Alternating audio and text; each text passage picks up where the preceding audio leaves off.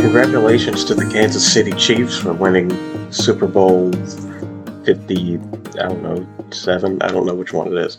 Hmm. Um, I, I wondered so Jay, if it was going to be a Super Bowl thing. I, I was I was debating whether to bring it up because I know you said you were bored of football, and like everyone I know who cares about sports didn't give a shit about this Super Bowl.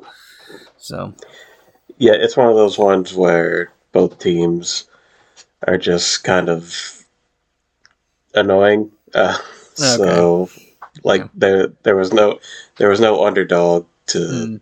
pull for. It was just uh, the people that won last year. And so, um, so they're both just decently good, likes. but it, it's it's not like a, you know, are they going to stop the Patriots' endless train of wins kind of thing, or yeah. any like inspiring like this one.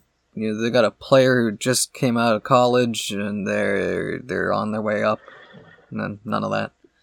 Yeah, I'll put it this way: the biggest storyline of the Super Bowl is fucking Taylor Swift. So yeah, um, I did hear yeah because I, I was playing Commander last. What whatever weekend it was, Super Bowl happened, and all people were saying is like, so I heard Taylor Swift's going to be there because she's dating one of the players. Yeah, and like people had like Twitter accounts set up to track Taylor Swift's plane to find out when she lands in Las Vegas to get there for the the football. Anyway, you you were going to say something after the. I mean, not not really. It's just the whole. Thing has been very annoying, and it all feels like a publicity stunt. Mm. Um, it's all a big commercial for the Eras Tour coming soon to Disney Plus. Yeah, it, it's it's it's almost like it was a brand deal between her and the N F L, but I don't yeah. know for sure. It's hard to it's hard to say with uh, celebrities, you know, mm. um, yeah. like what's real and what's just marketing. Mm. Um, but yeah, and apparently it's become a whole political thing, which I won't get into, but that part is just very funny. Mm. Um, but anyway, uh, we're on a weird one this week. Yep, a slightly late episode, and probably going to be on the shorter side, because I have to pack up to go to Magic in an hour and a half. And I have donkeys. Yep. And we don't have much for topics, so who knows what we'll talk about this episode. Probably Spider-Man. Maybe. I don't, I, has there been anything? I haven't seen Madam Web yet. It I, is possible I, I will see it this afternoon. It depends if my group I, still wants to go. I've heard it was terrible. Like, it's not even, not getting, even Morbius, oh. where people were like, it's a decent movie. Yeah. Just, like, actually horrible. I mean, Rotten Tomatoes score is similar to Morbius. I have seen Morbius. It was fine. The best thing I can say about it is that there are some shots of Morbius in action that feel like, oh yeah, that's the character from the comic book. And that's, uh, you know, that that's like the minimum bar you have to cross to even be a comic book movie, I think, so. Yeah. Yeah. Um, yeah, I, I mean, I've heard it's a mess, but I don't know. I mean, I'll see it at some point. I don't know if it's going to be in theaters or not. Uh, Dune Part two is coming out soon. I, I knew it was sometime in March. I didn't know it was March first, so that's coming right up. Hmm. Yeah, how, how many movies is it going to be? Uh, for Dune? Yeah. Uh, or are they, are they just, like, adapting... So um, until one and, they get there. Well, one and two are the first book. Um, the director has said that he wants to do the second book, which would be a third movie, and then he's not going to do any of the others because they get increasingly absurd as it goes yeah. on. But one and two is kind of the like heroic story of Paul Atreides, at, with hints that maybe it's not all going to shake out that great, and then. Dune Messiah, the second book, is like an epilogue set decades after, uh, where you start to see like the cracks are forming in this whole. It's like, yes, he he became the new emperor of the galaxy. That's not going to have any problems, is it? And yeah, it's almost as if nobody has ever created a perfect political system. and mm. there are no happy endings. Yeah, yeah, that's one of, you know, the interesting things about Dune, that, you know, it's like ahead of its time in doing a sci-fi story that also uh, gets into the complications, you know, that has that sort of cynicism to, uh, you know, yeah. all, all the factions and stuff. Yeah. And then it gets, you know, stupid when it's like, okay, now Paul's son has become the new emperor, and then he, like, fuses his blood with sandworm stuff, and he turns into a sandworm man and lives for ten thousand years, and there's, like, an underground resistance forming to overthrow him, but actually that was his plan all along, was to teach people to fend for themselves by overthrowing his tyrannical sandworm ass. So... Yeah. Wow. I haven't read... I've, I'm still, like, halfway through the first book, because it's a slow read. But I've read I all the wiki summaries, and, uh... yeah, it, it, I mean, I think it, it's probably the right choice to stop after Dune Messiah, but it's kind of funny reading what kind of stupid bullshit they get up to in uh, the sequels. Yeah, I mean, it, from from what I know, which it admittedly isn't a lot, it, it does sound like Like, there's a full story, and then after that, it just kind of goes off into some bullshit. Yeah, it just keeps going with more weird stuff, and, like, unless you really care about this world and the factions in it, you know, there's so many giant time jumps between books that you're not really following specific characters. Except for Duncan Idaho, because he keeps getting, like, remade as a clone. Like, he, he's played by Jason Momoa in uh, the first movie, and he dies in that movie. And I think there's a clone version of him that maybe shows up in Dune Messiah. I, I don't know if it's in Messiah or if it's after that, but there's, like, just clone after clone that they keep making of him. And it become it's almost like a slave race of clones of Duncan Idaho. It, it It's weird. When when you say the name Duncan Idaho, I'm just imagining a guy with a donut in one hand and a potato in the other. Yeah, no, and yeah, the naming is real. You know, we've got, like, some names, you know, like the Harkonnens and the Atreides, and these these names that sound, you know, kind of like a blend of, like, ancient Roman and, you know, sci-fi type stuff. And then you've got char- you know, like the main character's name is Paul. His bodyguard's name is Duncan Idaho. His mom's name is Lady Jessica. Like, we just got, like, just, it, you know, it's like Star Wars definitely took inspiration from Dune. So, like, having, like, your main character named Luke, like that, you know, and it being on a desert planet, like, that feels like it was just like, oh yeah, I read Dune. I thought it was cool. Um, I'm gonna take some stuff from that. Yeah, I mean, when you when you look at Star Wars, it is basically just um, it, like it, it's a mix I mean, of jo- ripoffs.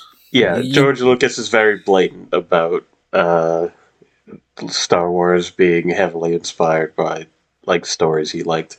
Um, yeah, it, it's like it's a blend of Flash Gordon and Dune and um, uh, John Carter of Mars.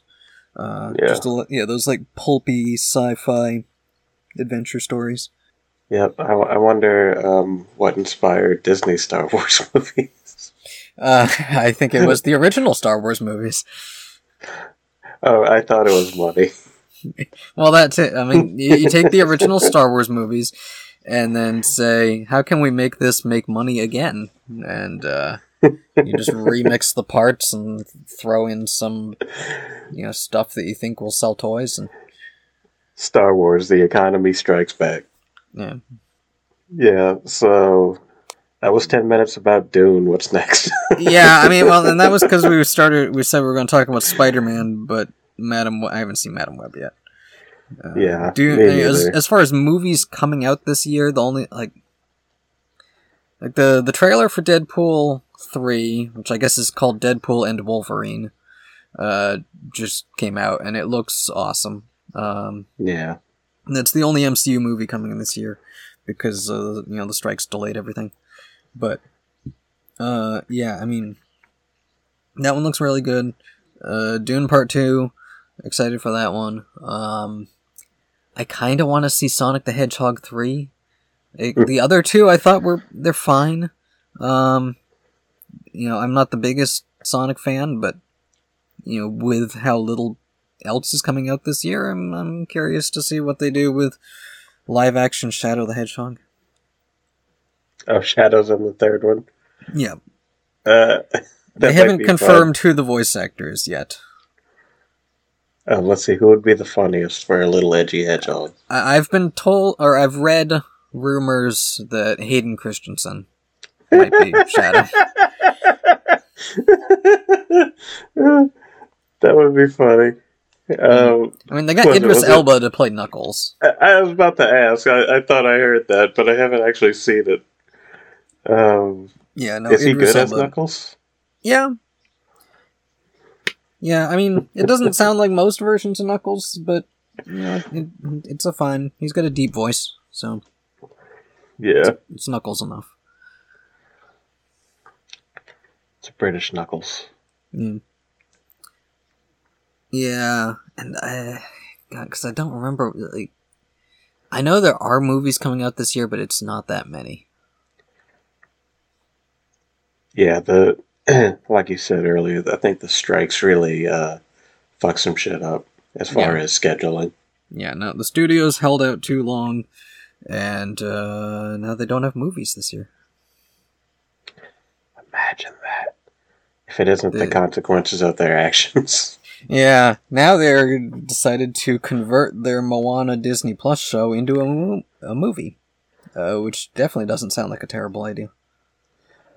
Uh, yeah, I mean, as as bad as converting a movie into a show and having, you know, four hours of filler is, mm. converting a show into a movie is so much worse. Yeah, I mean, because like some of the direct-to-video sequels they've done in the past are literally that. Just like the, like Atlantis two is just three episodes of a T V show that they bailed on, and they just stapled them all together, stick a little scene in between to explain why we're switching locations, and yeah. then they call it a movie. Yeah, I I haven't seen the supposed Atlantis movie in like twenty years. Mm. Well, that, that's not. I might have watched it on Netflix like fifteen years ago, mm. or, or something. Whenever they started streaming, yeah, thirteen, fourteen years ago. I don't remember when they started doing the streaming. Mm. Uh, um, but yeah. So, well, what else was there? I mean, I played some video games, but I don't really have that much to say about them. I played a video game. Hmm. Um, I I honestly don't have much to say about Arkham Origins, um, aside from it's just kind of a worse version of Arkham City. Hmm. You know, which isn't bad, because Arkham City is great. But, uh... yeah, like, I, I remember man. parts of it being good, or at least memorable enough that, like, I remember that Bane was smarter and he, like, trashes the Batcave and almost kills Alfred. um, yeah. I remember Joker shows up and has, like, the, it's not, I think it's Troy Baker, it's not Mark Hamill, but he does it the is. whole, um, the monologue from The Killing Joke in a sort of dream sequence thing. Yeah, he... I don't, I don't know if he, he does the full um, one bad day thing, mm. but they they definitely like summarize it. I would have yeah. to look at the scene again.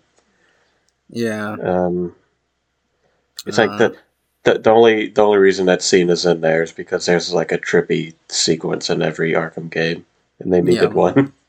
Yeah, and because Joker's in every Arkham game, even when he's completely dead. So, uh, yeah, yeah, they, they had to have their Joker content. Yes, yeah, like they could have just had a game with either no Joker or minimal Joker, but they decided to make him. I, I guess he's pretty much the main antagonist. Like, um, Bane is the final boss, but Joker still feels like the main antagonist. Yeah, I mean, like, Origins did go like lighter on the supernatural stuff than the other Arkham games. Because it was mostly, yeah. like, mercenaries that Batman's fighting. Yeah, it's, um... Deathstroke, uh... Deadshot, um... I think Firefly was in it. Yeah, Firefly, Copperhead, uh... yeah, a few others like that. Anarchy, I, I think, was a side story. Yeah, the the lamest, the lamest side story. Yeah. Because, um, like, in, in this one, he's not some kind of, like, criminal mastermind. He's just, like, a kid. Yeah.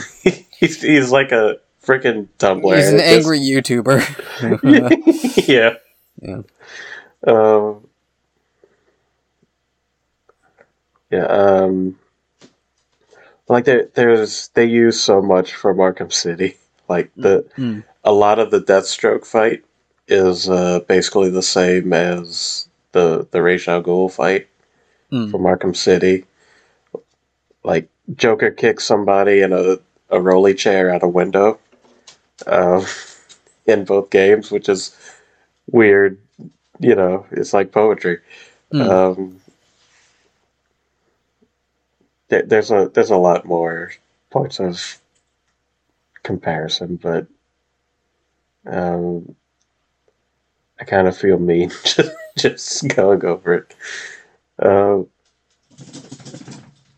but I mean, the, the game's obviously good. Like it, it's still mostly the same gameplay.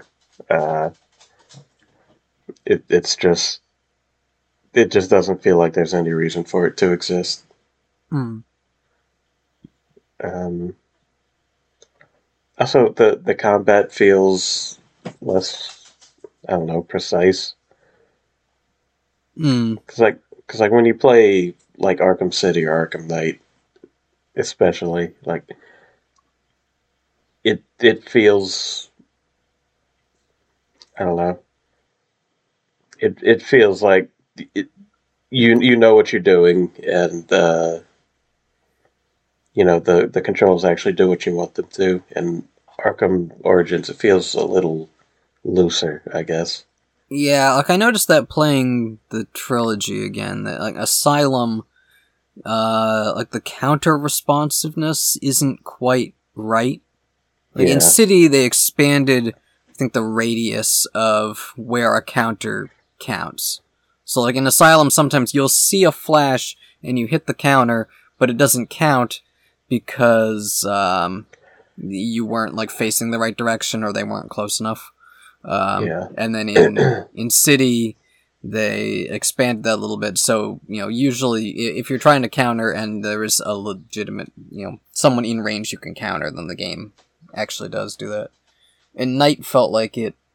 It's still good, but it's not quite as good. Plus, in Knight, they just added all these extra layers of, like, and now there's people who charge at you, so you have to jump over them, and then there's uh, people who have, like, lightning shields, and you have to either shoot them with a bat claw or, uh, like, dodge them or something. I, I don't know. They they added more layers of things to keep track of, and it, it just yeah. got a little unwieldy in that. Yeah, it's like Arkham Knight is like the first step of Doom Eternal. Yeah.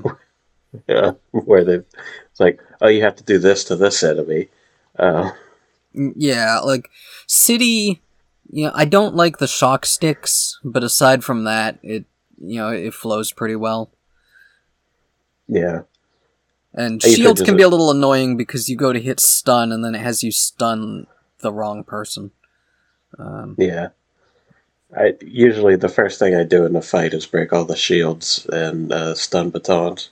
Mm. Yeah, I don't Nobody remember which button them. combination breaks things. I just remember the uh, instant knockout ones that I usually try to avoid so I can get the combo meter up, unless you know there's like way too many guys around, and then I'll like knock out one of the armored ones. Yeah, I'd say it's the left and the top button. Um, but it, anyway, uh, um, that would make yeah, sense because the right and the top is the instant knockout, right? And the the bottom and the left is the, the bat thing. Um, yeah. Um, what does the other one do? I don't remember. I, I don't remember. It like knocks out everyone that's on the ground or something. Yeah, I think they, I saw there there is something like that. You jump up and throw batarangs at everyone. Yeah. Um. Anyway, I don't have that much else to say about Arkham Origins. Like, the Deathstroke fight is cool, but it's also just like a quick time event fight, mm. and uh, part of it is just the. I might have said like half of it before, but it, it's like twenty percent of it is just the, the Ra's al Ghul fight. Mm. Except the, like, the not trippy parts. Mm. Um, and the, the Bane fight at the end is like a worse version of the, the freeze fight from Arkham City. Mm. Where you have to fi- figure out different ways to do stealth takedowns, and they don't work twice. Yeah. Yeah, like, it, it's still worth going through it. It's just not, you know, it's a good game. It's not a great game. Mm. Yeah. But yeah, that's basically all I did except watch uh, The Suicide Squad again. Mm. Which, I mean, it's fucking great. Yeah. Like, it, it's it's easily the best D C movie.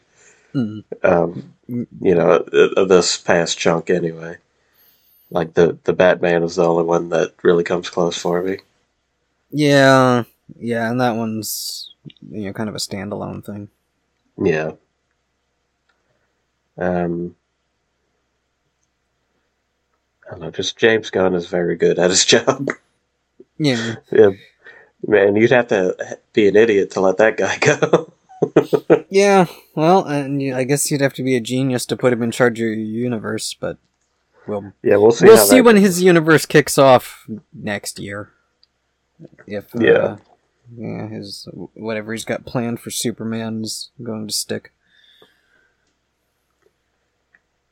Yeah, Superman is kind of a weird one because uh, I don't know. When I think of James Gunn movies, I, I think of... Uh, a team of misfits like, kind of thing? Yeah, like like really really big casts. Or, you know, maybe not even really big, but... Um, you know, there's usually not one central character. Hmm. Um, well, that's the thing with Superman Legacy. Let me look it up just so I can know for sure. They... Okay. Uh, let's see. Looks like they have cast... Um, Hawkgirl, Kara Zor-El, which I think that's uh, Supergirl, I think. Um, yeah. Guy Gardner, uh, Lex Luthor, oh. Lois Lane. So, like, that, this character's outside, uh, let's see, okay, every, okay, Screen Rant, until they tell me I can't be on their website because I'm using an ad blocker. Um, Fuck them. Yeah, it's, okay, continue without disabling, thank you. Um... Okay, characters. Ca- every actor cast in Superman Legacy. We have David Cornsweet as Clark Kent slash Superman. Uh, Rachel Brosnahan as Lois Lane. Skyler Gisondo as Jimmy Olsen. Yeah, those are all regular. Nicholas Hoult as Lex Luthor. Um, Sarah Sampaio as Eve Tessmacher. Okay, yeah, that's still Superman characters. Uh, Maria Gabriella as the Engineer. Who I I don't know that character. Uh, looks like okay, they're it's someone from the Authority. So, because rumor is that they might be doing a version of that Superman versus the Authority or versus the Elite uh, story. Uh, Nathan Fillion as Guy Gardner. Uh, oh. Isabella Merced as Hawkgirl. Uh, Eddie Gathegi as Mister Terrific. Um, Anthony Kerrigan as Metamorpho. Okay, so they're they're doing a whole.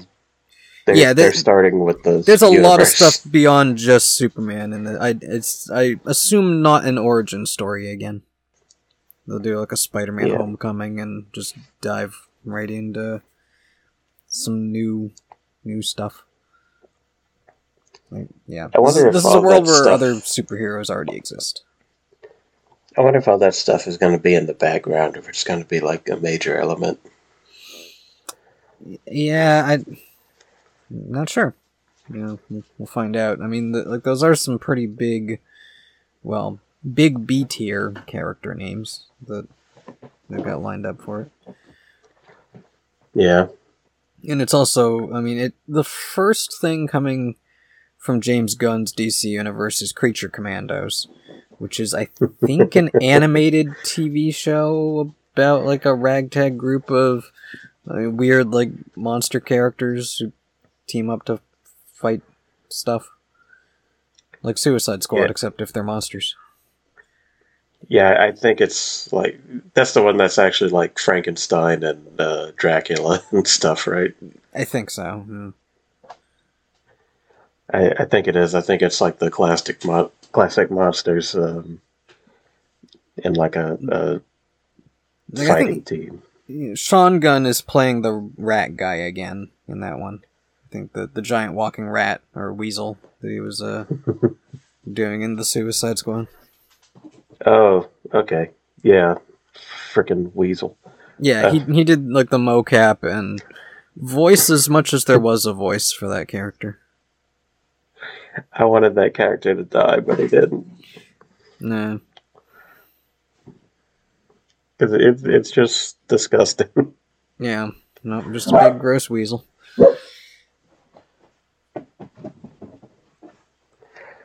That apparently killed, like, twenty-seven kids or whatever. Hmm.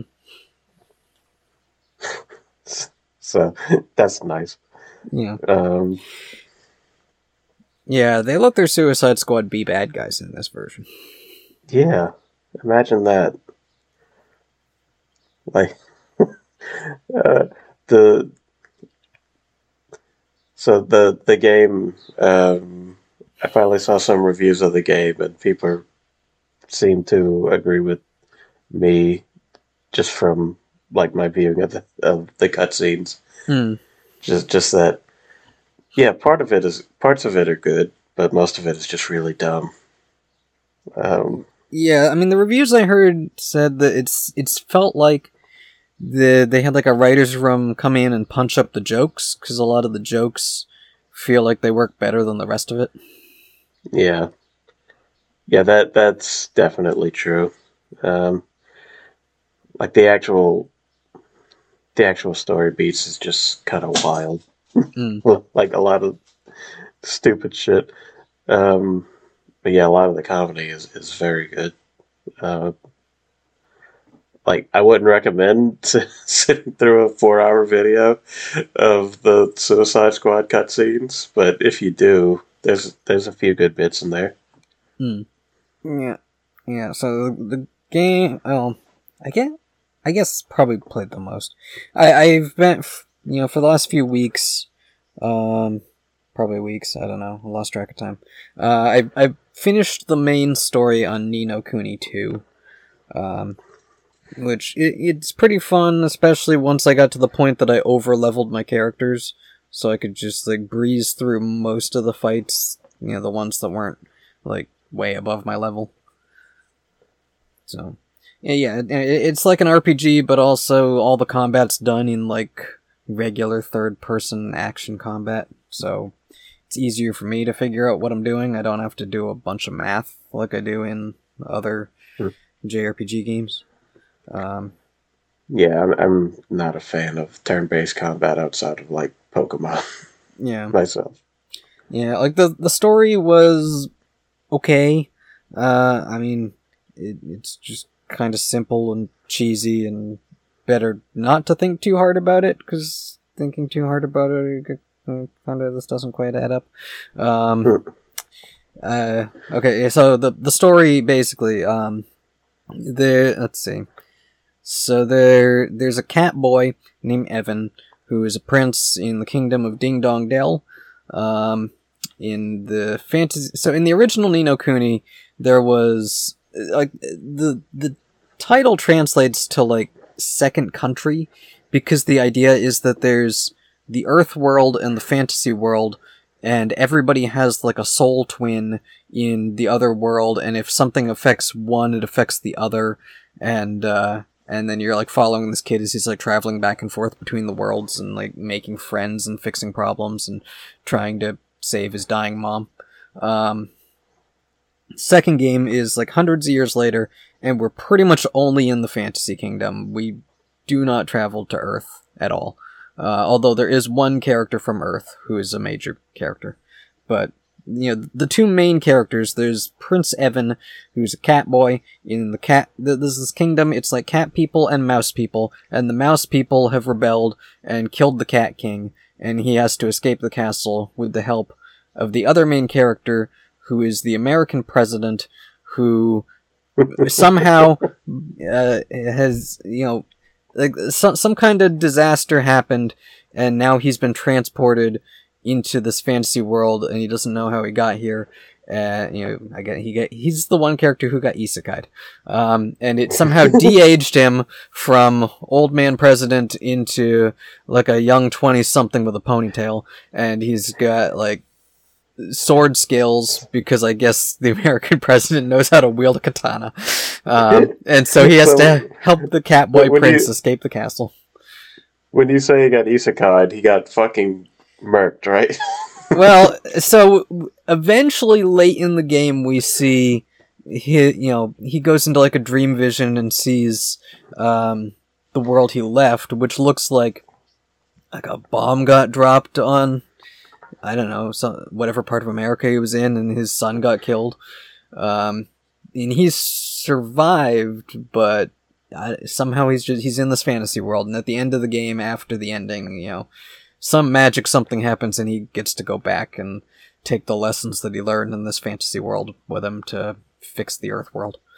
Um, but, yeah, so, so he helps the Catboy Prince Evan escape uh, the castle, Uh, while they're being pursued by a Darth Vader mouse who I don't think actually came up later, which is weird. I was expecting a showdown with that guy, and uh, no, that never happened. So that's weird. Huh. I'll have to see if maybe that's a fight that I missed. Um, but it's it'd be weird if it story. was, because you eventually make peace with the mice. But uh, he, he's the he's the final boss. He's the true final boss. Yeah, maybe in, like, one of the post-game D L C things. Uh, yeah. Because, yeah, so so the two of them escape, they travel into the mountains and meet with the Sky Pirates, who, uh, are, you know, after they, they impress them, and, like, Prince Evan has to go. So one of the things in this world is every king has what's called a kingmaker, just like a dragon, except they all have, like, you know, very different designs from each other. Some kind of, like, dragon beast monster spirit thing that is, like, uh, soul bonded to them, and that's, like, proof of their kingship. Um, Evan wants to set up a new kingdom, so he has to get his own kingmaker, so he has to go do some challenges, and he gets his kingmaker, who ends up being this cute little guy named Lofty, who, you know, has, like, a heavy British accent. Um, and... The so that impresses the Sky Pirates enough that they agree to all travel down uh, to the plains, where they establish a new kingdom um, that he names Evermore, because he wants it. You know, like, the, a lot of the names in this are just like bad puns. Um, like Evermore, your kingdom is the you know wants like peace forevermore, so we're gonna call it Evermore. Um, And yeah, I guess that's, that's an okay uh... that's an okay pun. The bad puns come when you get to the next. Gold Paw is the dog people town, and it's like Chinese inspired. Uh, like a lot of the architecture looks Chinese, um, and the names are all just really bad pun. Like the, there's one whose name is Fido. uh, let's see. The, uh, I, I would have to the look. The Pokemon. Yeah, I mean, like, they're all spelled, like, uh, I mean, I, if this game didn't come from Japan, I think it was racist. Um, I mean, j- the Japanese, uh, his- historically, don't have a very good track w- record with uh, China. Yeah, so, so it probably is. Uh, let's see, list of citizens in Ni no Kuni two. Um, let's find some of these, because there, there's a lot. Um, but I'll also, like, uh, there's puns work different in Japanese because things can be like spelled out several different ways. Yeah, like um, these are translated, so probably the localizers tried to capture the spirit of whatever the puns were. Um, yeah, puns work a little different in Japanese. Like I, I don't know enough to to like get the specifics, but yeah. So let's see. So we've got one named Newbie. Uh, he's he's a newbie. Um, it's N U space B I. Uh, we've got Bow Wow. Which is B A O W A O. Two words. They're all two-word things. Um, there's a lion-looking one named Longmane. Uh, there is a uh, another dog one named Fido. Um, there's a let's see another dog named Yapi. Um, let's see, some I mean, some of these I'm not. Let's see. There's one named Bygone. So Bygone. um, wow. Let's see, uh, Minty, uh, Peachy, I like that one. Achu, I like that one too. Yukon, okay. Yo Ho Ho is a, a piratey one with an eye patch. Um, yeah, yeah, and then all, all the other. I mean, there's like a watery town. Where a lot of, you know, like, merfolk people, and they have, you know, vaguely, like, like, like this one named Sibylla, which kind of seems like, uh, Scylla, the, um, the sea monster from Greek mythology. Um, mm. so, like, you know, they've got ones that just seem like allusions to, like, like, mythology stuff. Um, and then there's a human town where it's, like, high-tech human town, and everybody there just has normal people names. Um, but yeah, the dog people all have, uh, oh, this is Phil. Yeah, like punny names on, uh, you know, um, hey, here, here's the bartender. His name is Phil McGlass. Yeah, that's, that's the kind of thing they would do, except with less syllables, because they want it to be just like two syllables usually. Mm. Phil Cup. yeah. Yeah. They would do something like that. Um, So, yeah, so you go to the dog town, um, you, uh, find out, like, their, their whole civilization is based around fortune, which translates to, we have a, um, kind of like a Buddhist-looking god statue, and it has a big dice, and when we want to make a decision, we make it roll the dice. Um, but then it turns out it's the, a conspiracy, and actually they've rigged the dice. Um, but... It's the Two-Faced City. Yeah. Yeah, it's like, like, the, the dice is rigged. Um, but it turns out that's a, like a recent development because the king has been cursed by some kind of evil magic from a guy who wears like a snake hood costume. He, he's human, but he wears like a snake costume. And he has cursed the king to, um, follow his more evil desires so that he can get him to summon his kingmaker. And when that happens, he like rips his king link out. Because he's, he's stealing all the, the king powers from the, the kings. Um, so, yeah. And then, uh, you know, after that, like, the, the curse is lifted, and then you can form a... So, so the American president guy, um, Roland, uh, he and Evan decide that for this new kingdom they founded, they want to create the Declaration of Interdependence, which is their their peace treaty that they want all the kingdoms of the world to sign that basically says we will not make war against each other ever. Um, so they get the Dog King to sign the, the Declaration of Interdependence. And then they travel down the coast to a town where uh, they, they make a boat so they can uh, sail to the Ocean Kingdom, which it turns out it's run by this merfolk lady who... I, I'm not even sure what happened. She uh, like there was some kind of disaster, and in order to keep the people alive, she like locked them all out of time for a hundred years or something. So they're all they, they don't know what's going on in the world. Um, but you you deal with the curse that's been placed on her after her, you know, Kingmaker thing gets stolen, and um, get her to sign the treaty. You go to Broadleaf, the high tech town.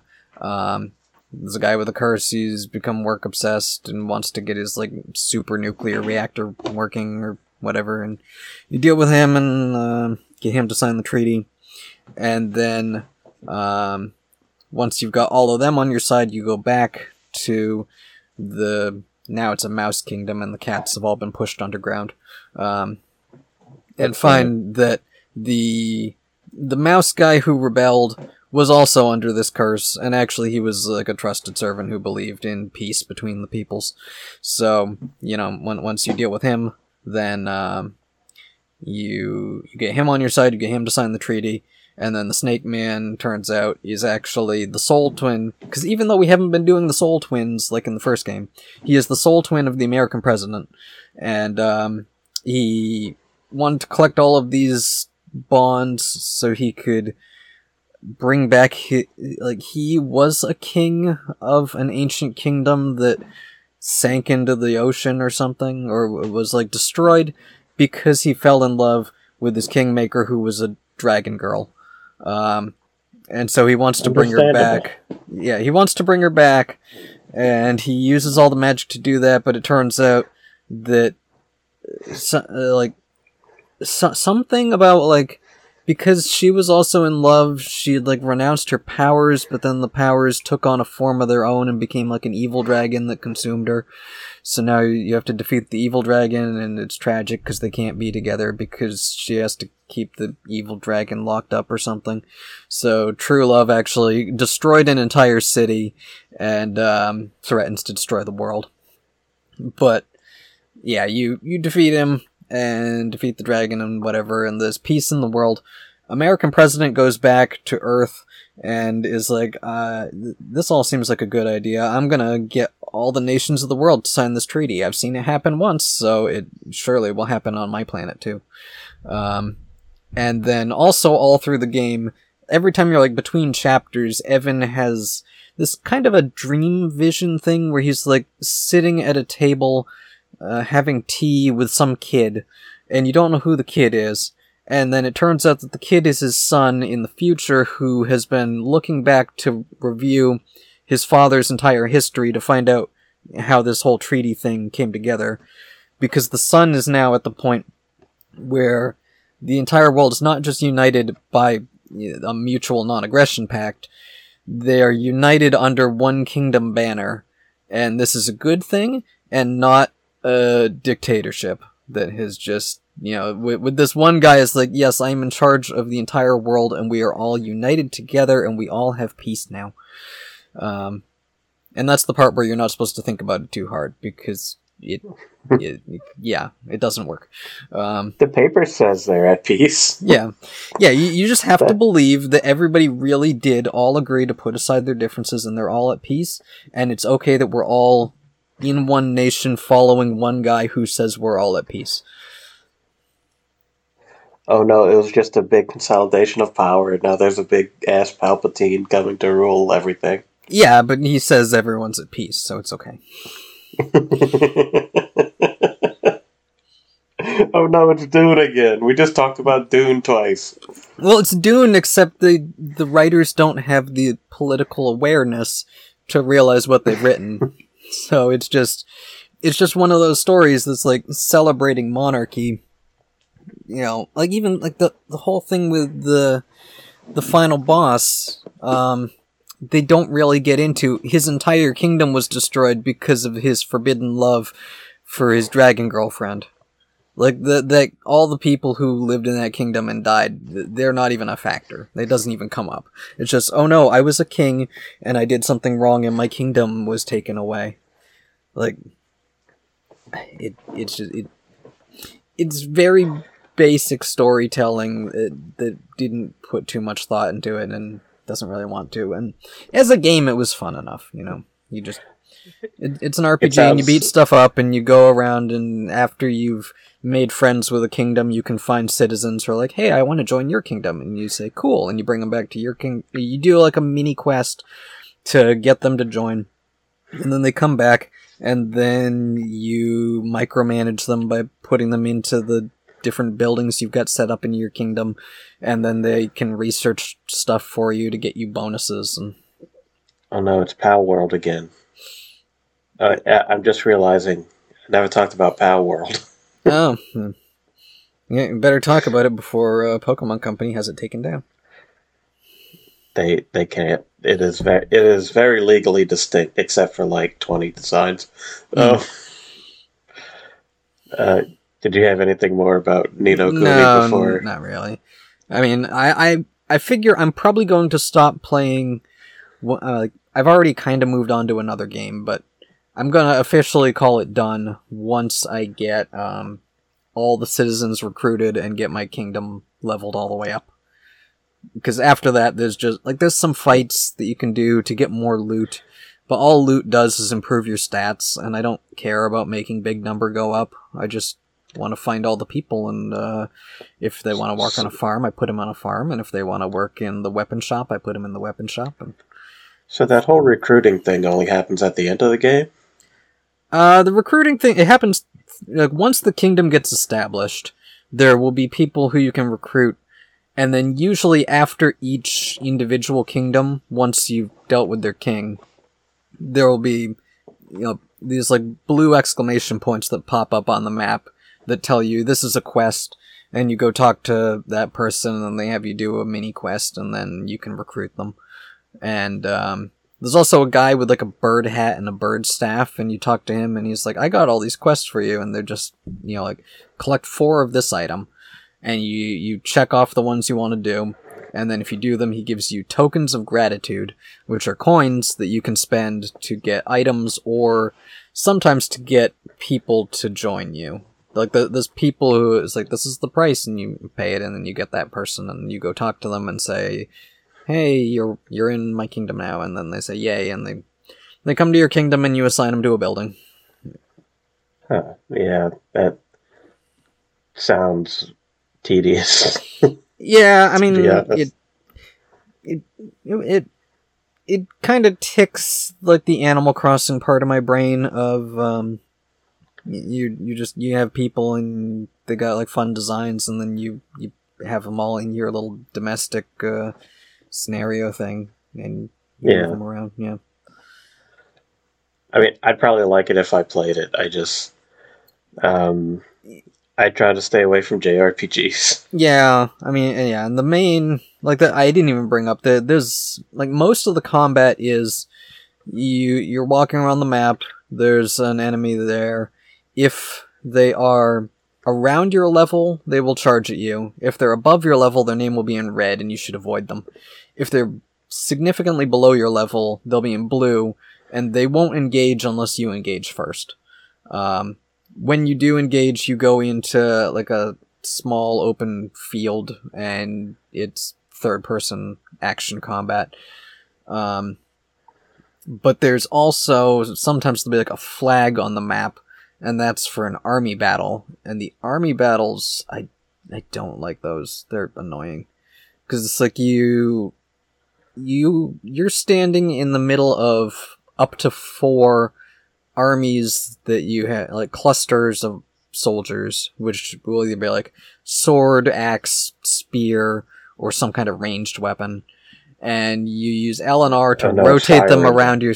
Yeah, it it has the weapon triangle, but it's not a grid. It's like you're you're using L and R to rotate them around yourself, and like in real time, smash them into armies and structures and things that the enemies have. And you have to, you can, like, hit a button to uh, call more soldiers if your soldiers are getting depleted, but you have a meter, and that'll eventually run low unless you find pickups to increase that. And then there, there's, like, a button you can push to tell people to go all-out attack to increase their attack temporarily. And so you're, like, it, it's, like, real-time army moving, I, I don't know, it, It's R T S. Just, it's not really fun. It's, it's, yeah, it's like R T S, except that your army is always standing around you, unless it, some of them will independently break off and do things, but you can't, like, command them to go in separate directions. They're just always around you, and you're oh. trying to keep their strength up while also slamming them into whatever enemies are around. So it's more like Pikmin. Yeah, like Pikmin far. If you can't assign them to go do something because they're always yeah. following you around. Yeah, that... Man, imagine if a game just had like a, a Pikmin mini game. Like, why don't why don't they do that? That would be fun. Mm. Yeah, I mean, this game is like multiple play styles of game put together into one game. Um, yeah, I mean, the the first one, I don't remember being that complicated. Like, I, I know there was like a whole monster catching system. Yeah, um, what what I've played of the first one, it's like the combat is like you get in a combat encounter on the map, and then it goes into like a, a field screen where you have up to three monsters, and you can switch between them or have yourself go in. Either way, you're basically all using the same health bar. And then yeah. later you get two more companions who also have up to three monsters of their own. And you're uh, switching between them and having them... You know, the ones you're not currently in control of will automatically attack and do stuff. And mostly it seemed like my health just depleted so fast that I couldn't keep up with it. Yeah, having the different monsters felt useless because they all share a health bar. Yeah. So. And there there wasn't like a super complicated like type chart to go off of. Um, so it didn't even feel like tactical uh, either. Yeah. It was weird. Yeah, and I think it, it wasn't like... It was the kind of like Knights of the Old Republic combat style of you hit the attack button, and that means you're going to start doing attack actions, but it's not like push button swing sword. It's like, you know, the whatever behind the scenes timing restrictions will apply to whether you're the character you've told to attack gets to attack or if they will be attacked first. Yeah. Yeah, I remember it being really weird.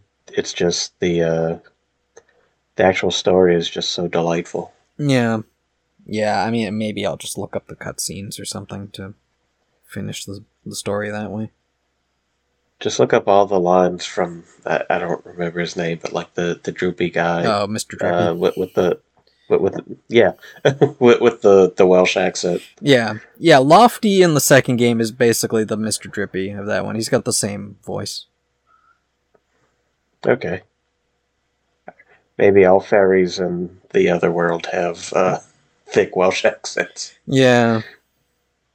Yeah, yeah, because in two, the or Lofty is a kingmaker, which is like a spirit, and sometimes he turns into a dragon, but mostly he's just a, a little guy with, like, yellow, bumpy head.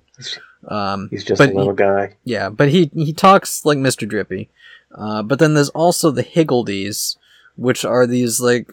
little spirit, these just kind of big-headed, tiny body spirit things, uh, and they come in different colors, and they just make like cute noises, and you can pick ones with like abilities that, you know, during combat, sometimes like a circle will appear around them, and then you can run up and uh, hit hit the A button while you're near them, and then you get either like a health bonus or they like drop an attack on the the enemy or something.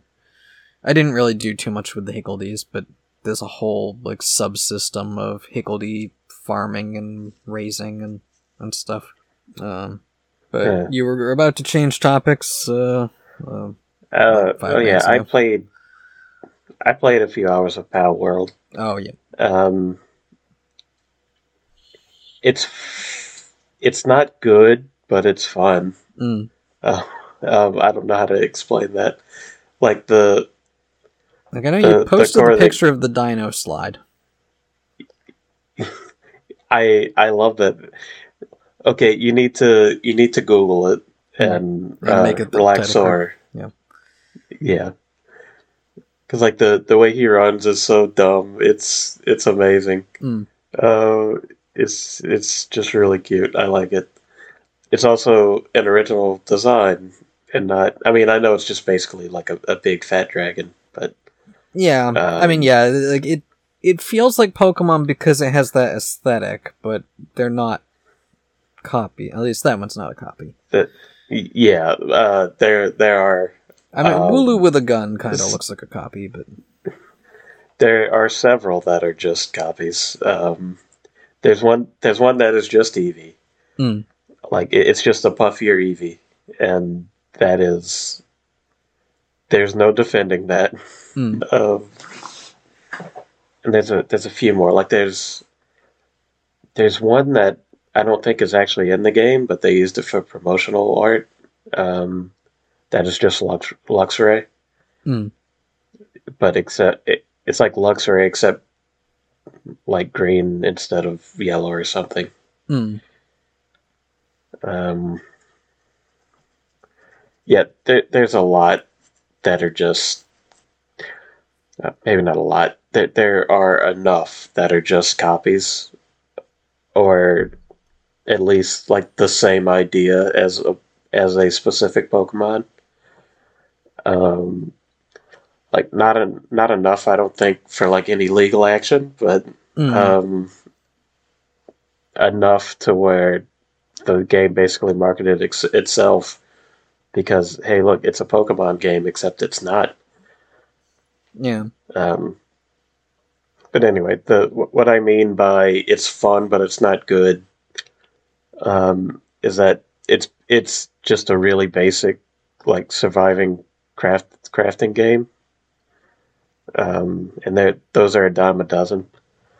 Um, the like the only unique thing is that uh, there are Pokemon mechanics in it. Like you go around, beat the shit out of a little uh, sheep.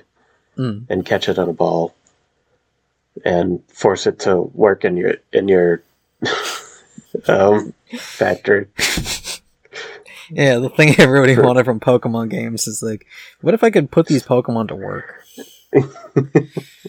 I mean, I guess you kind of do, but mm. they they seem to like it um, in Pokemon. Mm. But like, there there's there's a bunch of horrible shit you can do to them. Um, but you don't have to. Mm. Like you could, there's a there's a butcher knife that I haven't made, but mm. I could if I wanted to. Yeah, if you want like, to eat, you just go, like yeah, you just you just go up to them, um, and like interact with them. It's like, oh, there's a but there's a button for petting and there's a button for butchering. Don't get those two mixed up. Mm. That'll be very awkward. Yeah. Uh, I mean, does it have like save states? Um, save at any time, or yeah, you. I'm pretty sure you can save at any time. Mm. I, I basically just go with the auto save. Like whenever I want to save, just uh, quit. Mm. Um, and it'll auto save. Um, but yeah, like there, there was there was one time I dropped an item because uh, I had too much weight. I was gonna go empty my inventory and go back and get it. And it fell through the floor, and I got pissed off, and I alt F four'd. Mm. um, and it, and the, the game reset back to before I dropped it. So uh, okay. yeah, you you can. Uh, it doesn't save constantly, but it probably saves like every couple minutes or so, I would guess. Okay, so if you accidentally butcher a Pokemon you're trying to pet, then the, the there's probably yeah. a reset button. Yeah, Alt F four as quick as you can.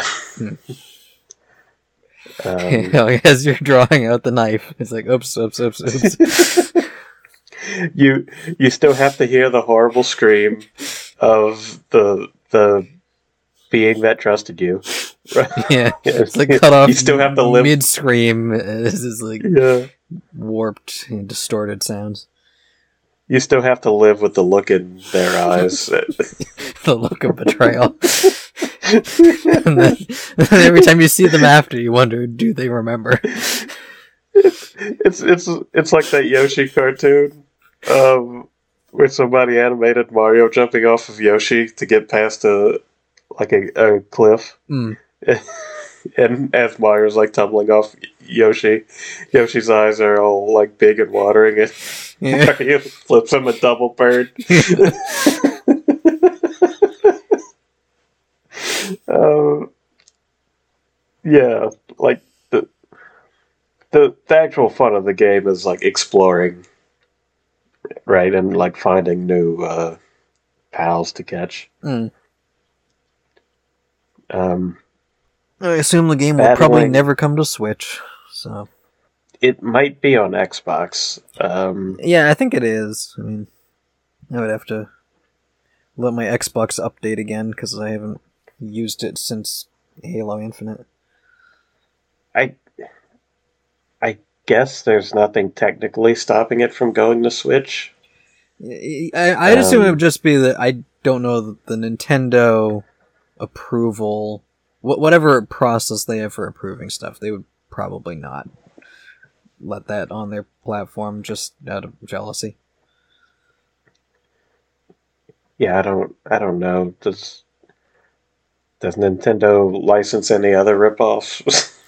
Because yeah, I mean, like there is so little quality control on the Switch that probably it would get on there, and then Nintendo would realize it's on there and take it off.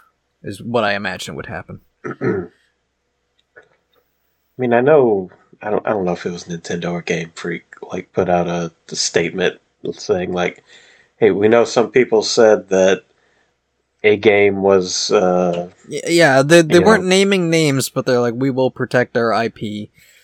Um, yeah, and then I heard something later that they may have tried to take action. I don't know.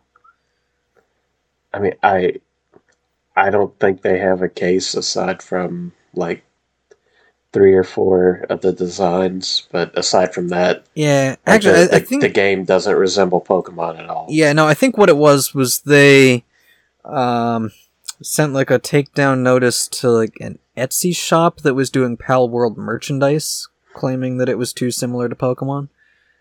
The like huh. they haven't, you know, tried to take on Pal World themselves, but see that that's funny because because like they're.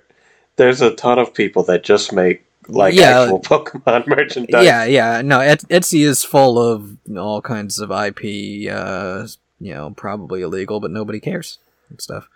Yeah. That's the thing is that, uh, like, Pokemon makes so much merchandise that, like, you know, somebody making a, a mug with Eevee on it is not going to hurt them at all. Let's see. Okay, um, so I, I found the article. Uh, let's see. Palworld fans were left concerned after Nintendo issued a surprise takedown of fan-made merchandise featuring Palworld designs. Uh, da, da, da, da. The recent D M C A takedown of a fan-made Pal Sparkit t-shirt design only intensified. Okay, so I guess like a, a t-shirt oh, that had something that probably looked like a Pikachu.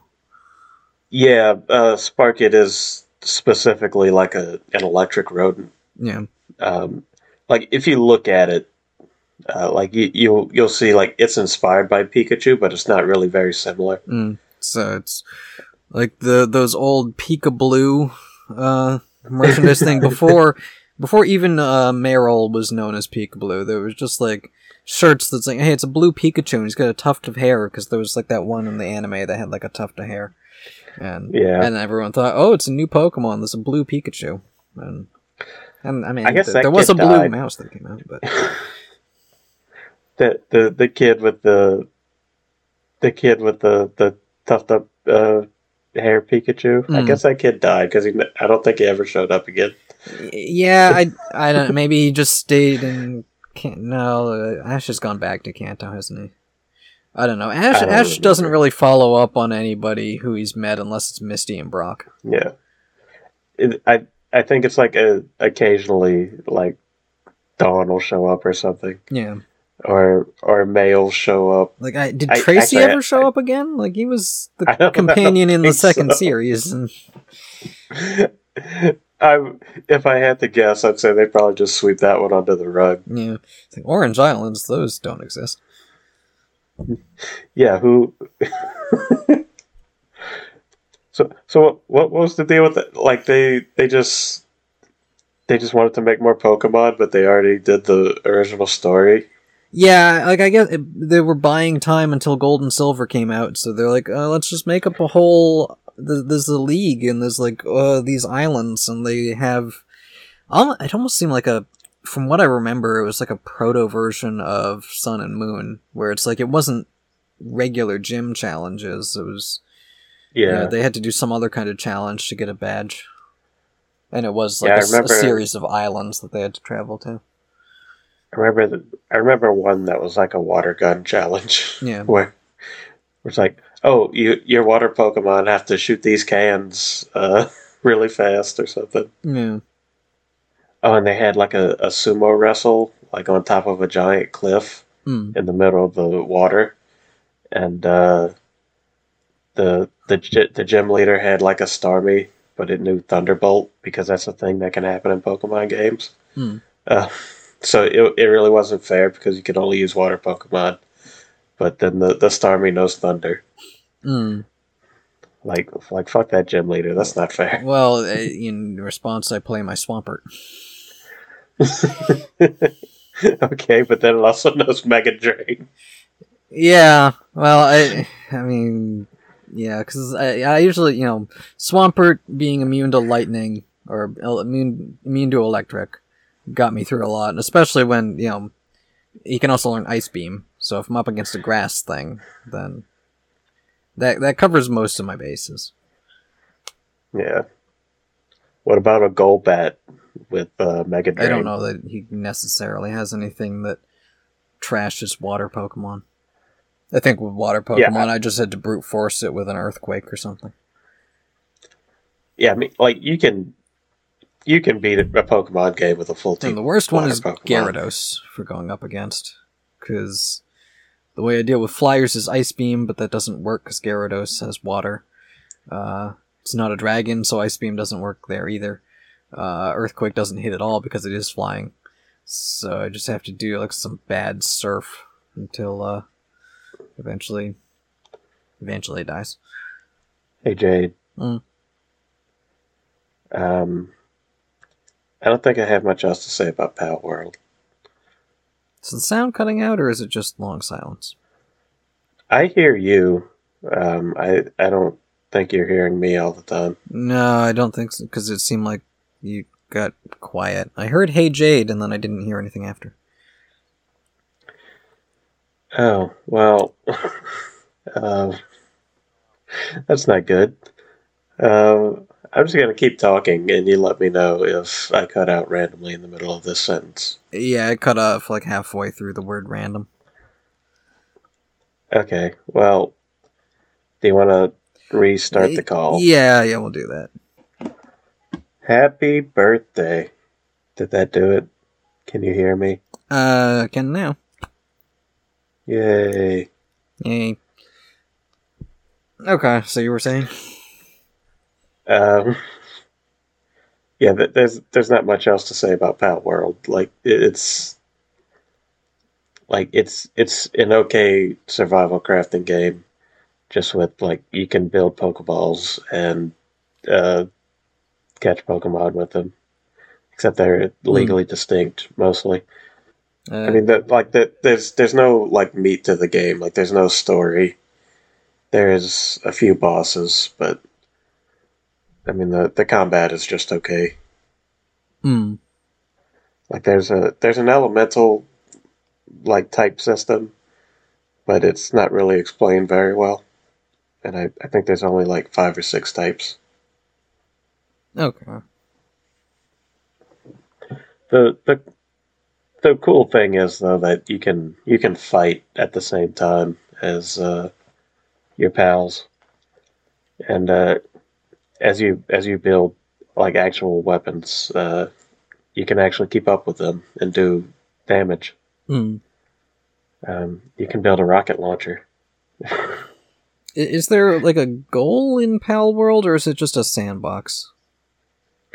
It's mostly just a sandbox. Like there, there are these big uh, boss towers that I, I mean, I guess you can go and beat all the bosses. Mm. But, like, nothing really happens after you do that. Like, it, it just gives you, like, certain points to build, uh, like, rare stuff. Mm.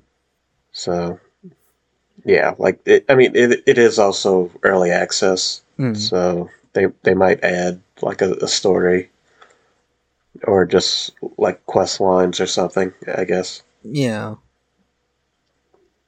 But right now it's just a a sandbox where, you know, there's boss towers and like little villages occasionally, and uh, black market merchants uh, that wear executioner's masks. Uh, mm. It's like, yeah, that's weird. Yeah, and they just have knives for butchering your pals. Yeah, no, they have guillotines for that. Oh, okay. like, they, they, like you walk into a black merchant shop, there's just an actual guillotine. Hmm. It's weird. Okay, so the game's rated M or T or? I would guess. It doesn't seem T, like marketed toward kids if you're gonna have guillotines in it. No, like it, it's like a, a kid could play it. Like there, there's no like blood or gore or anything, but um, there's definitely. Like, don't Adult don't let themes. them. Yeah, yeah. If if you like, if you can just fuck the shit. Get a mod. Shut the fuck up. No, the the other game was the Welsh game. mm. uh, I don't know any Welsh people. I'm sorry. Well, uh, wait. Yeah, Sherazad's uh, Welsh. Yeah, I think. Now that I yeah. now that I think about it, sorry. I don't know if they listen. Yeah, I don't think so, but uh, just in case. Uh, uh, anyway, like if you if you download a mod or something that like takes out the butcher knife and takes out um, like some of the weirder stuff, like the the the frickin' guillotine model, yeah, all the murder uh, weapons. Yeah, because I, I mean, like, I guess you can't really take out the guns because then uh, you'd just be really weak. Mm. But um, Re- replace them all with paintball guns that just happen to do the same amount of damage as regular guns. I mean, yeah, you could like you could yeah do completely it. Splatoon it. Yeah, like um, uh, you know, I think uh, GoldenEye had like a paintball mode where it just instead of leaving blood splatters, it left paintball splats. Yeah, I mean, like, with, honestly, with, like, minor editing, like, it could be completely kid-friendly. I mean, I don't know what kid would sit through all the crafting bullshit, but, mm. um, yeah. Well, I mean, kids play oh. Minecraft all the time. Kids are probably that's more true. into crafting bullshit than we are. That That's honestly very true. Yeah, between Minecraft and Roblox. I don't even know what Roblox. I, I don't. I, I assume it has a crafting I, element, but maybe it doesn't. All I know is it's like a game that you can make scenarios well, I, in, I think, and then other people can yeah. play the scenarios you've made. Yeah, I think it's like a platform um, where you make, or, or like people make uh, actual games from. Yeah. Um. So I guess you. There's probably like a, a hundred thousand um, Minecraft in Roblox games. Yeah, there's probably a Pal World in Roblox. The Pal World can sue for ripping them off. It probably is. Um, I mean, you can't sue for user-generated content. You just have to take it down. Yeah. But yeah, like, like there, there's there's people with very strong opinions on Pal World, and I don't get it. Mm. Uh, like, like there's, there's people that think Power World is gonna take down Pokemon, and I'm like, it's, it's a mediocre crafting game. Like, yeah, no, like, uh, sit the fuck down. B- bigger monster franchises have tried. It is literally the most lucrative uh, media franchise of all time. Yeah, like, calm down. Yeah, it's not getting taken down by this one indie game that isn't even that good. Yeah. No, when when Pal World gets hope... a cartoon and movie deal the, and trading card game, then maybe we'll yeah. go back. But I mean, I guess it's possible. Yeah, like I, I, I'm, I'm kidding around, but like I genuinely hope that Pal World does well because they, they seem pretty cool. Aside from, you know, all the art theft. Mm. I mean, as far as I can tell, like I don't know a lot about them, but I. I, I hope it goes well. I hope they build the game up to something that is worthy of uh, people hating Pokemon for it. Mm. But right now, it's it's just not. I mean, Pokemon is just the establishment at this point. Yeah. It's, you know, been around for decades and everyone knows it, and it's still popular even when the games feel kind of half-assed. Yeah. Like, I've I've already just... I'm not playing Scarlet and Violet, at least not anytime soon. Mm. Um, so...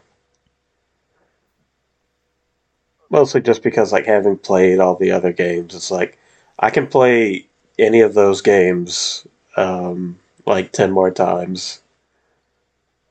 And, like, be be perfectly fine. Yeah, I mean, Scarlet and Violet is a different style, but it it's...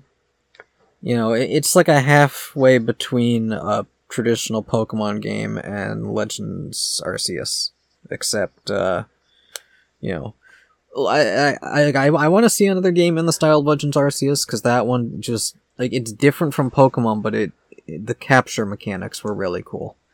And Scarlet Violet has the presentation of, oh, you know, it's an open world, and there's randomly spawning Pokemon, and you can... You know, choose which one you want to try to battle.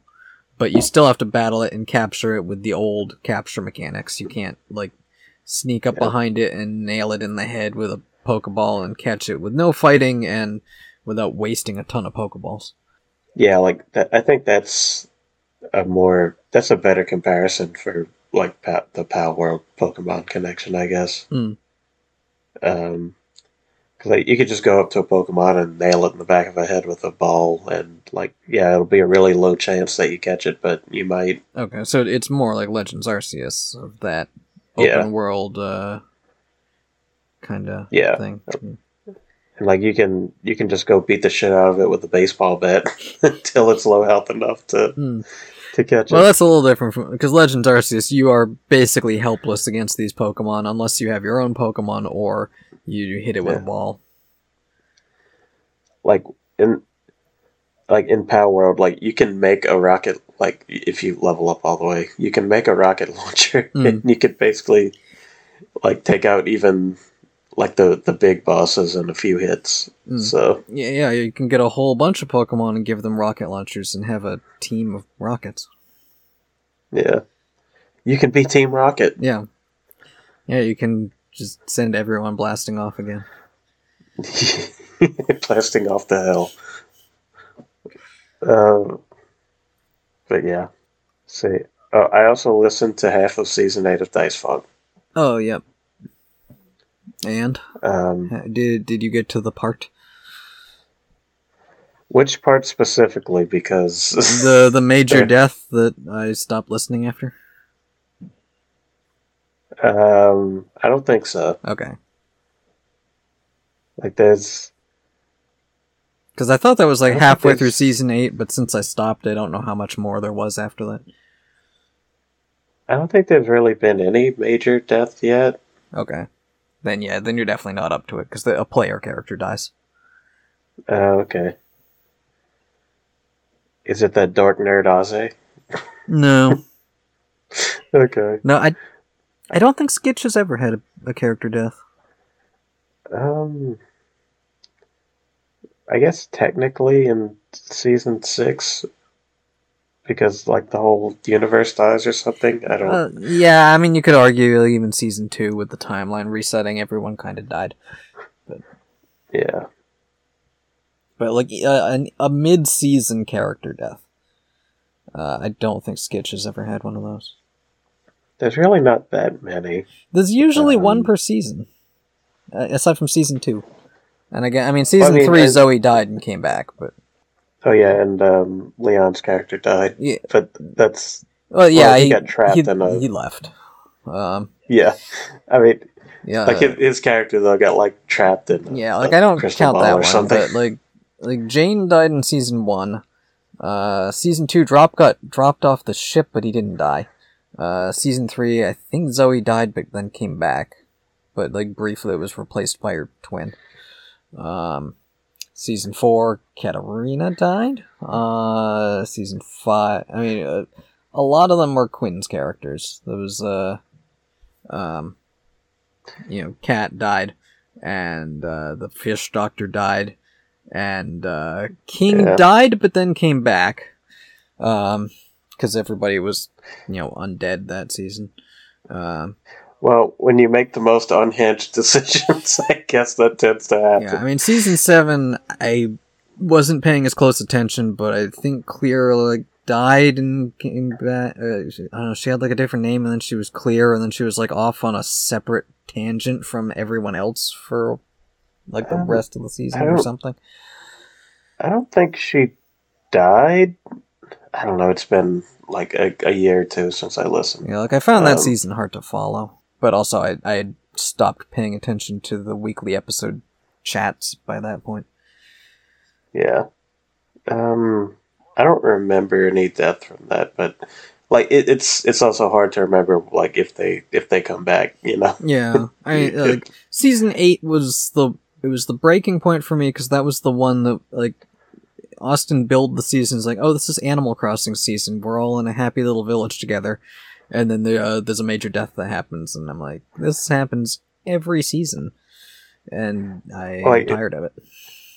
I think in the opening monologue, he's like, uh, like what a happy ideal, I, idealistic vi- or idyllic, um, idyllic village. Yeah.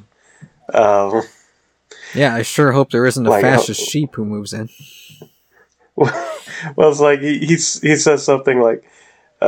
Uh, this will be a nice, boring winter for the ones who survive. So it's like, oh, he's setting up for something. Mm. Um, so, like, I don't, I don't think it was ever going to be um, like that. Yeah, happy, but I, I didn't expect um, it to break as hard as it did.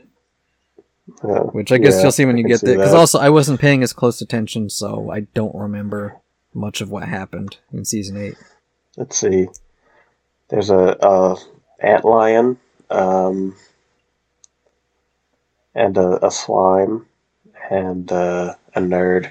Mm. Two nerds, actually. Uh, and a fascist sheep. Yeah. um, I remember, a lot of yeah, very... Quinn had a character who was like a mad scientist in a wheelchair, but then left the season. Slime was yeah. interesting, because that was just a character who had like a weird outlook on everything. Yeah, I like slime. Um, you had a lot of uh, interesting villagers who don't really get that much screen time um, individually. Mm. Oh, that reminds me. Did you see Austin's been uh, revising like the tiers and rewards for the Patreon? And now if you sign up for the, the big money tier instead of the... Um, you know, promise of a video game character that will never happen. Uh, you can get to name an N P C in, I don't know, the current season or a future season or something. Oh, no, I, I, I haven't actually looked at the Patreon in like four years. Yeah, no, I um, I mean... I've got to just let it ride. Yeah, that's not, like the fifty dollars tier, you get to name a character now. Okay. So, wait for Austin's Bussy, the character, to show up in whatever future season. Somebody's gonna do it, and it'll be dumb. It's a joke that's gone on too long. Um, I don't even know what I would name a character. Um, I already got Jade the character in because I bribed Lauren to put it in her backstory for season five. That's true. You're in with all the cool kids. Yeah. Uh, I also paid fifty dollars for enough months that I should have had a character if I didn't already. Yeah. Did they name a character Brent yet? I don't, I, I don't know. I mean, there's two, at least two Brents in the fandom. Yeah. Um, I don't... If I think if they did, I would remember. Yeah. Um, but I also there's like three seasons I haven't caught up on yet, so yeah. Who knows? I guess we should be wrapping up soon, right? You, you'll have to start getting ready. Yeah, yeah. Yeah, pretty soon. Um, yeah. Yeah. I don't really have anything left to talk about. Yeah. No, the only other thing... I, I finally, now that I've finished Doctor Who, got back around to finishing Sandman, uh, Season one. And it's good, uh, but like a lot of Neil Gaiman things, it like really walks a line of like being like depressingly dark, but also really interesting. So it's not the kind of thing that I feel, you know, like it still ends on a high moment. But there's a lot of episodes like, oh shit, this has gotten dark. I want to see what happens next, so I don't spend the night thinking this is how it's just how it is. Well, you know, Jade, I tried watching Sandman, but I, every time I just fell asleep. Mm. Yeah, that that's what happens when he punches you in the face. Yeah, that, that's that's the only joke I got.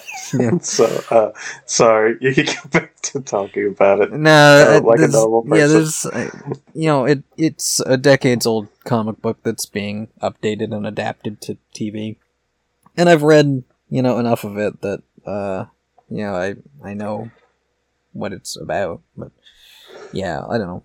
Like it, it was good. I just don't know that I'm really gonna rewatch it much. Yeah, I mean, I kind of think I really don't re- rewatch shows very often. I don't, not anymore.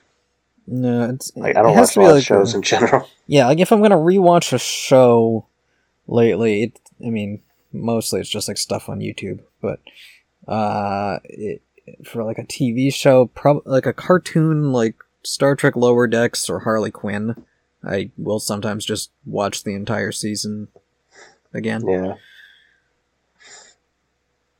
I mean, like, I I rewatched um, Avatar The Last Airbender recently, but, like, I hadn't seen that in, like, ten years, so that's... I don't think that really counts. Mm. Yeah. Um, yeah, like, I have lots of old, like, older shows that I like, and I have the D V Ds or Blu-rays or whatever, but I just... For whatever reason, if a show's more than a couple years old... I it gets harder to rewatch because when I watch it again, I'm like mentally back in the place I was the first time I watched it. Like yeah. For some reason, I I just decided to watch the Penguins of Madagascar movie again um, a few weeks ago, and like it was fun, but it's like I, I'm just remembering. Oh yeah, I do remember when I liked like when this was my favorite movie of the year that it came out, and and that was like. twenty fifteen or sixteen. So it feels like forever ago, even though it really wasn't that long ago. There's just so much stuff happening all the time that time seems to move forward. Uh, in, yeah, yeah. Like there, there's going to be like studies done on how the pandemic uh, affected people's perceptions of time. Yeah, like, like um, the pandemic did, but even just. Like me, like it, the internet and modern media culture feels like it's it's making each year feel more like this is a whole. It, it just it feels longer, you know. Yeah. Like, like you know, before I had like regular internet access in like the mid two thousands, I would watch stuff that's like decades old, and think of it as being as like. Current and relevant as you know anything else that I'm watching, um, but now if a thing's like more than a year old, it's like oh that old gem from twenty twenty-two. Yeah, I know what you mean. I mean, it's it's also a thing though of like you know when you're I'd say up until you're like I don't know probably a teenager. Yeah, um, it's like your frame of reference for.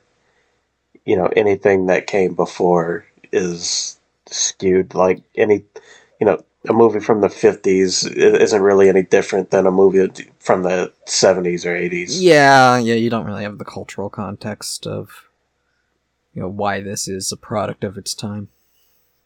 Yeah. And then I, I think now where, I mean, I say now, but like, I don't know, fifteen years ago, mm. when Inception came out, and it was the biggest thing ever. Mm. And yeah, that now ancient movie. Barely, barely, yeah, barely anybody ever talks about it. Yeah, like people only talk about it in the context of the director's uh, um, yeah, just all legacy, the other Nolan stuff. Yeah, yeah, Nolan's oeuvre. Yeah, I I was looking for that word, but I lost it. Yeah, yeah, yeah, yeah. It's like like any you know big blockbuster that comes out, it, it is like everything. Yeah, you know, like the the thing that gets the most talked about of the year it comes out, and like like yeah, I had that same you know, thought with Detective Pikachu, where it's like, hey, everybody really you know, wouldn't shut up about this movie the year it came out, and then after a year, it just kind of disappeared. Yeah, I mean that's. I think that's also a thing with uh, like specifically stuff aimed at kids, mm. um, where it by its nature doesn't have a lot of uh, staying power. Yeah, the audience grows out of it faster than. Uh... Right, and they, they only come back to it like ten, fifteen years later. Yeah. Um, and try to say it's the best thing ever. Yeah, like, uh, and unless it gets like a, a sequel or like some kind of noteworthy follow-up, it, it you know definitely runs the risk of uh, fading faster. Yeah. Yeah, like I'm I'm thinking of like even stuff like Endgame, right? Like that was five years ago, almost to the day. Yeah. Um, like a, a difference of a few months. That feels ancient. Yeah, like, like, a, like the. And that reminds me, I was looking it, at upcoming it, movies, and Kung Fu Panda four is coming next month, and I'm looking at it like, oh wow, I remember when those movies were relevant, like fifteen years ago, and like I know there's still like a Netflix show, Kung Fu Panda or something, but I don't have kids, so I don't watch it. So it just. I'd forgotten that series even existed, even though it was at least the first two were good. Those, those movies are all like top tier. Yeah, like I don't remember I, I, like anything about the third one aside from the premise. Yeah, I I'd have to watch it again. Yeah, like I, I remember a lot about the second one because that one goes into like a lot of dark places, and it's like holy shit. Yeah. Um,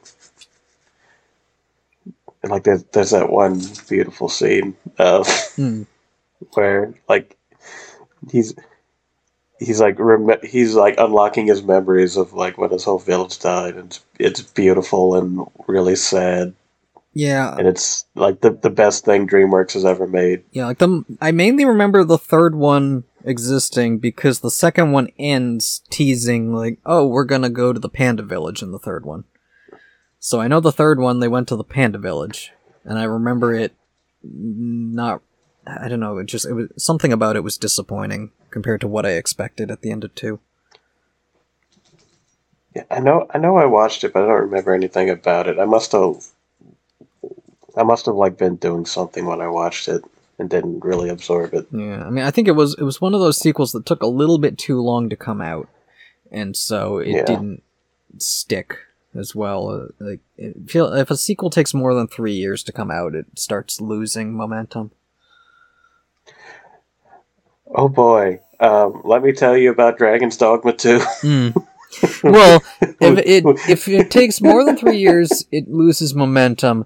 But then eventually, you get to a point where it becomes a legacy sequel, and then you've got your Top Gun Maverick. That is like, well, this is like thirty yeah. years later. But also, we still have fond memories of the first one, so let's get excited. We'll build that momentum back up off of the nostalgia of a thing that has been gone for so long that now it is exciting again. Yeah. Oh, uh, speaking of which, Dragon's Dogma two comes out in about a month. Okay. So so that'll be the topics of uh, most of the summer. The, the third, the third episode from now. Yeah. Well, yeah, the third episode, and then the fourth one, and the fifth one, and the sixth one. Yeah, I mean, it, oh, if it's that good when I'm still playing it for like four months, then fuck yeah. Hmm. I, I, I guess I should play the first one. I mean, there's not going to be any continuity, but hmm. I guess I should play the first one again, even though I played it.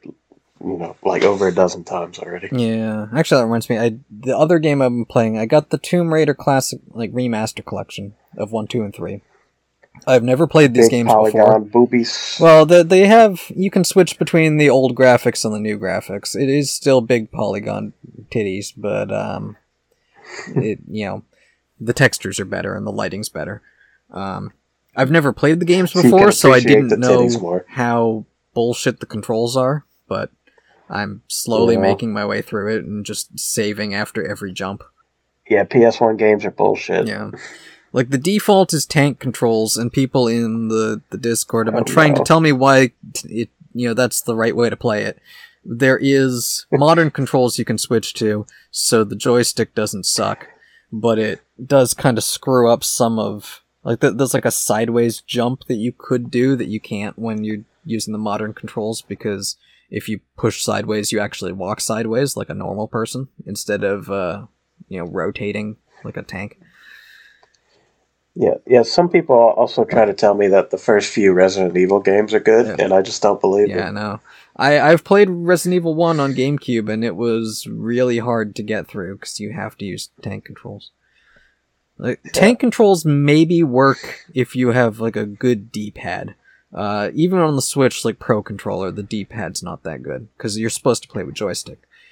But... Tank controls yeah, on joystick are terrible because you go to hit sideways and it thinks you're hitting back, and now you're jumping backwards and falling off a cliff.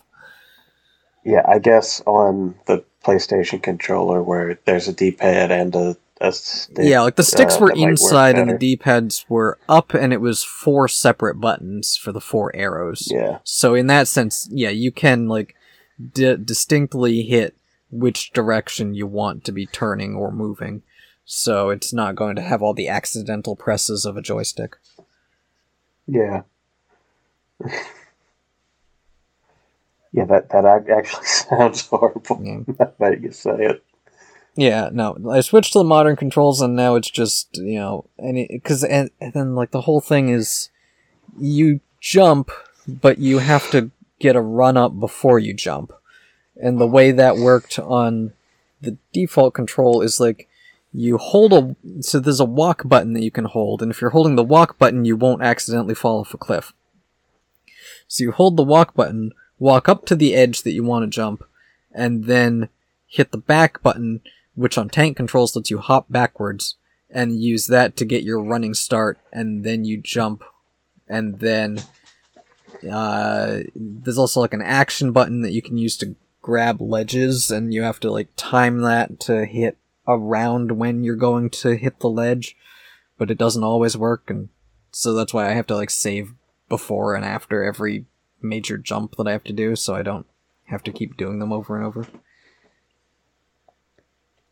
Yeah, that sounds annoying. Uh, but like that that's that's really just like P S one games. Yeah. Like that that you, you know, before anybody figured out three D movement except Mario. Yeah. Yeah, it's like Mario got it right away. The only issue Mario had was the camera was shit. Um, yeah. Tomb Raider is, it's platforming, but also it's got the tank controls, and the camera is shit when you're in like a tight corridor. You can freely rotate it normally, but if you get into like a, a tight area, sometimes the camera gets at a weird angle and it makes it hard to tell what direction you're going. Now that you mention it, like the, the jump between camera on Super Mario sixty-four and Sunshine is amazing. Mm.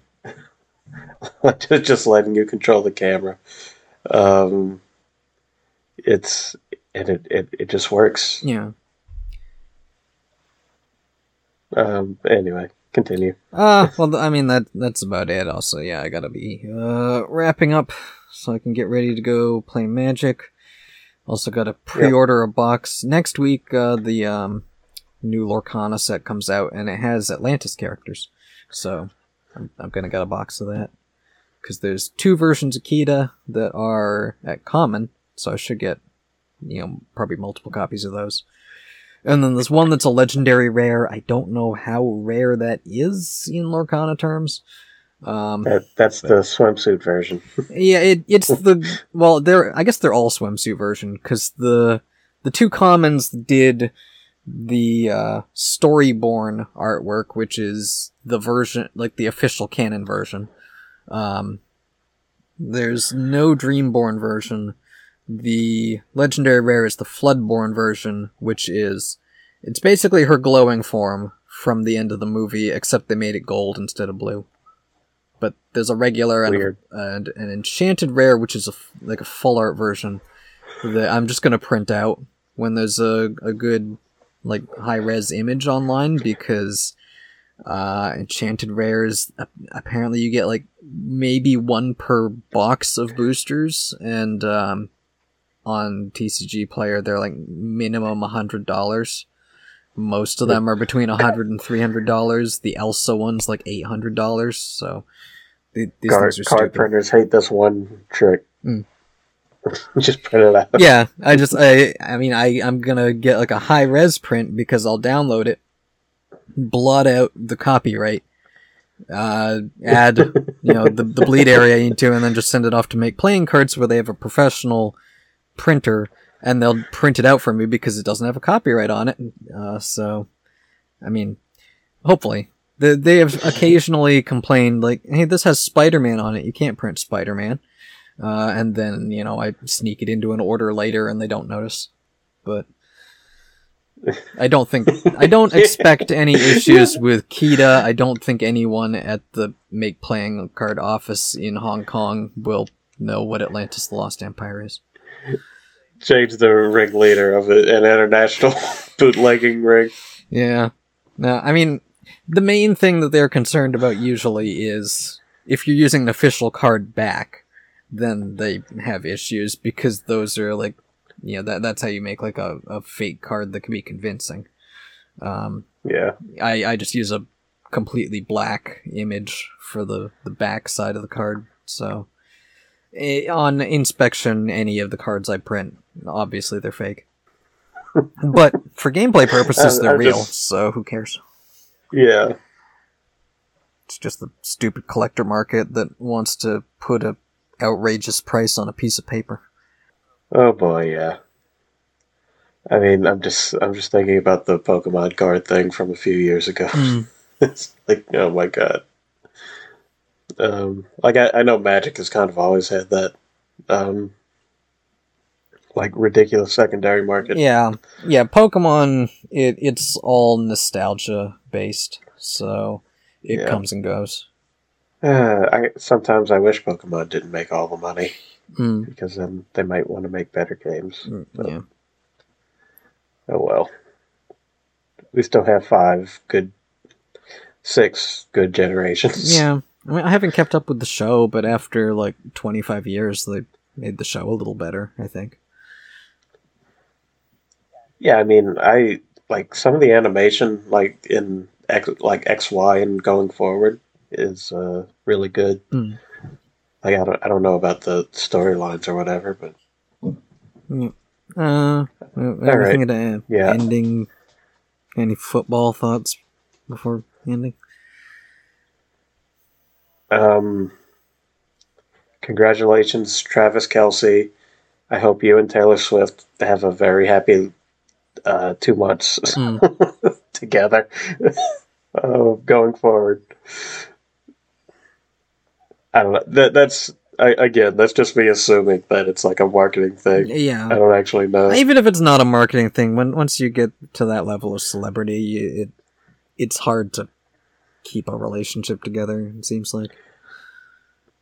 Yeah. Well, it's it's the off season now, so he's not in constant training. Mm. So now he can like make public appearances with her and stuff. Mm.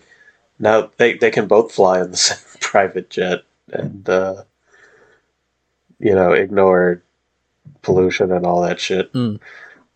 But yeah, I'm done. All right. Until next time. Stay funky.